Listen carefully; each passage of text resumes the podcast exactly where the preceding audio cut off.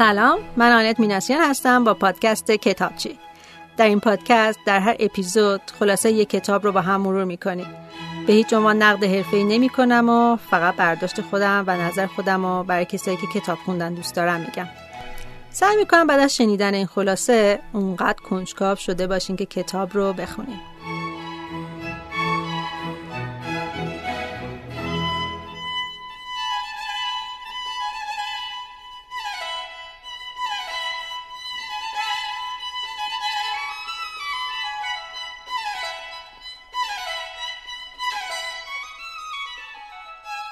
قسمت یکم با بقیه قسمت ها فرق داره. تو این قسمت به جای یک کتاب از یک مجموعه کتاب می‌خوام صحبت بکنم. مجموعه کتاب های دون کامیلو. دلیلش هم اینه که اکثر این کتاب ها توی یه فضا اتفاق میفته و شامل یه سری اتفاق های ناپیوسته است که اگه یکی دو تا از کتاب ها و داستاناش رو بخونین کل فضا دستتون میاد. نویسنده این کتاب ها آقای جیوانی گواروسکی ایتالیایی هستند که نویسنده، روزنامه نگار و کاریکاتوریست بودن و جالبه بدونین که بیش از سی ساله که فوت کردن و هنوز هم کتاباشون خیلی محبوبه توی دنیا و حتی توی ایران. شاید به دلیل کاریکاتوریست بودن نویسنده باشه که شخصیت ها و مکان ها رو یه جوری تفسیر می‌کنه که خواننده به راحتی همه جزئیات رو توی ذهن خودش تصویر سازی می‌کنه. انگار داریم یه کتاب مصور می‌خونیم. شروع نویسندگی آقای جیوانی اینطور که خودش تعریف می‌کنه از یه عشق شروع میشه. جیوانی یه خبرنگار بوده و در طول روز دنبال اخبار جدید میگشته.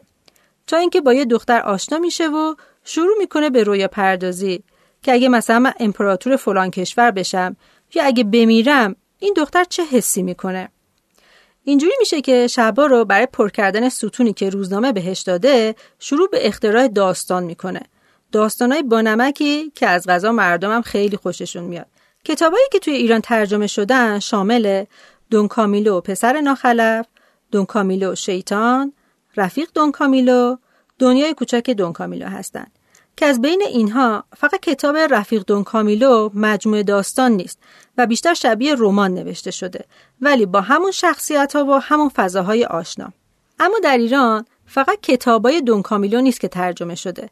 بلکه نمایش اون هم دو بار با نام دون کامیلو به صحنه رفته کارگردان و تهیه کننده اون آقای کوروش نریمانی هستند و نقش کشیش رو آقای سیامک سفری و نقش بخشدار رو آقای مهران احمدی بازی کردند.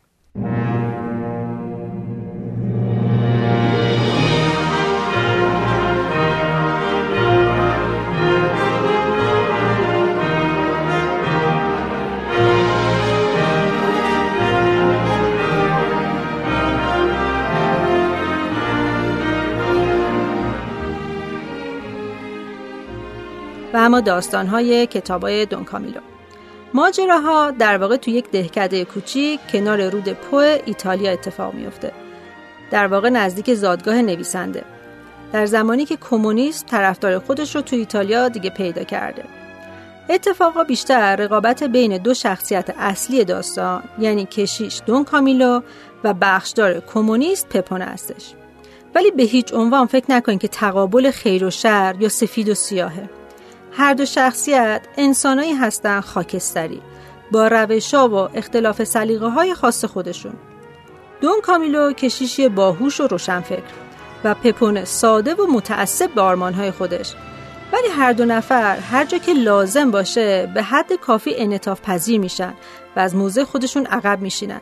تا جایی که کشیش حاضر میشه لباس مبدل بپوشه و جایی که برای یک کشیش ممنوعه بره و پپونه کشیش رو همچنان امینترین فرد دهکده می‌دونه و یه جورایی برای اعتراف و گاهی راهنمایی پیش کشیش میره. با نمکتر اینکه این کمونیستای متعصب هم موقع ازدواج کلیسا میرن و هم بچه‌هاشون رو برای غسل تعمید به کلیسا می‌برن. از نکته بامزه این کتاب شخصیت سوم این قصه هاست. مجسمه مسیح مصلوب در کلیسا و البته گفتگوها و مشورت کشیش با مسیح مصلوب. مشورتایی که همیشه به مذاق دون کامیلو خوش نمیاد و به نظر می‌رسه در واقع کشیش بیشتر با وجدان خودش داره گفتگو می‌کنه. شاید به دلیل وجود همین مجسمه باشه که علا رقم توازنی که بعد از مجادلات کشیش و شهردار به وجود میاد ولی کفه ترازوی دون کامیلو یکم مساوی تره. می‌خوام یکی از داستانهای کتاب دون کامیلو فرزند ناخلف رو براتون تعریف کنم اسم داستان رادامس هست داستان از این قراره که پدر رادامس اونو وقتی یه پسر بچه بود پیش دون کامیلو برد و ازش خواست که پسرک رو به عضویت گروه کور کلیسا در بیاره. از اونجایی که به نظر دون کامیلو صدای رادامس خیلی بد بود گفت تنها کاری که می‌تونه بکنه اینه که تو ارگ بادی بدمه. ولی خب پدر پسرک خیلی اصرار کرد و کشیش هم قول میده که هر کاری از دستش بر بیاد انجام بده.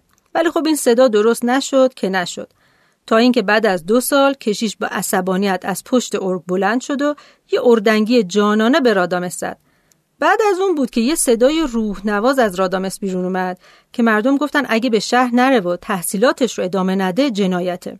خلاصه اینکه مردم دهکده به کمک دون کامیلو و پپونه پول جمع کردن و حمایتش کردن که به شهر بره و موسیقی و آواز رو به صورت حرفه‌ای ادامه بده. تا اینکه رادامس خبر داد که بهش اجازه دادن در اپرای آیدا بخونه.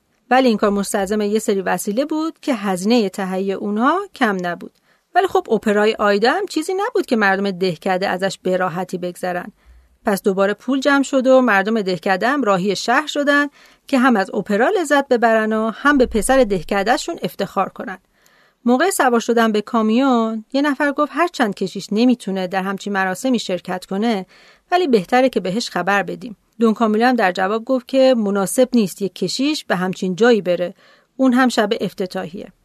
ولی وقتی همه رفتن کشیش با مسیح شروع به درد دل کرد که من ناراحتم که نمی‌تونم برم.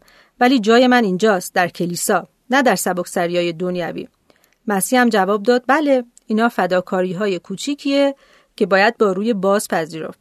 دون کامیلو با هیجان مرتب تو کلیسا قدم می‌زد و می‌گفت من این پسر رو پرورش دادم تا به اینجا برسه. حالا تو اپرای آیدا می‌خونه و من تنها کسی هستم که نمی‌تونم صداشو بشنوم. این فداکاری عظیمیه. مسیح هم با آرامش همیشگی جواب می‌داد طبیعتا. از اون طرف پپونه و دار و دستش با هر سختی بود. بالاخره وارد سالن که مثل دیوونه خونه شده بود شدن و بالاخره یه جایی برای نشستن پیدا کردن. لحظه آخر اما یه مرد قوی هیکل که پالتو سبزی پوشیده بود کنار پپونه نشست. پپونه هم که انگار آشنا دیده بود بی صدا فقط جا باز کرد. توی دو پرده اول رادامس به تمام معنی خراب کرد و همه هو میکشیدن. کمی قبل از پرده سوم بود که پپونه و مرد قوی هیکل بعد از چند تا سیگار که با عصبانیت کشیده بودن و داشتن دور خودشون میچرخیدن یه دفعه مرد قوی هیکل به پپونه گفت بریم تو. و به زور رفتن پشت صحنه.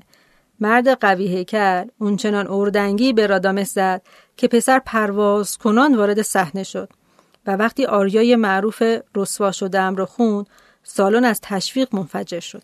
مرد قوی هیکل گفت آدم باید خواننده رو تا عمق وجودش بشناسه. و اینجوری کشیش ما بیشتر مسلحت مردم دهکده رو در نظر داره تا اجرای صد درصدی یه سری قوانین و یه مواقعی هم میگه مسیح درک می‌کنه. همین اخلاقا و تعاملات پدر و شهرداره که صحنه‌های خیلی جذاب و با نمک به وجود میاره. صحنه ها و مکالمه هایی که یه عالم نکته برای یاد گرفتن پشتش داره. امیدوارم که شما هم این داستان ها رو بخونین و هم از زبان تنزش لذت ببرین هم از تصویرهایی که تو ذهنتون می‌سازین. روز شب خوش.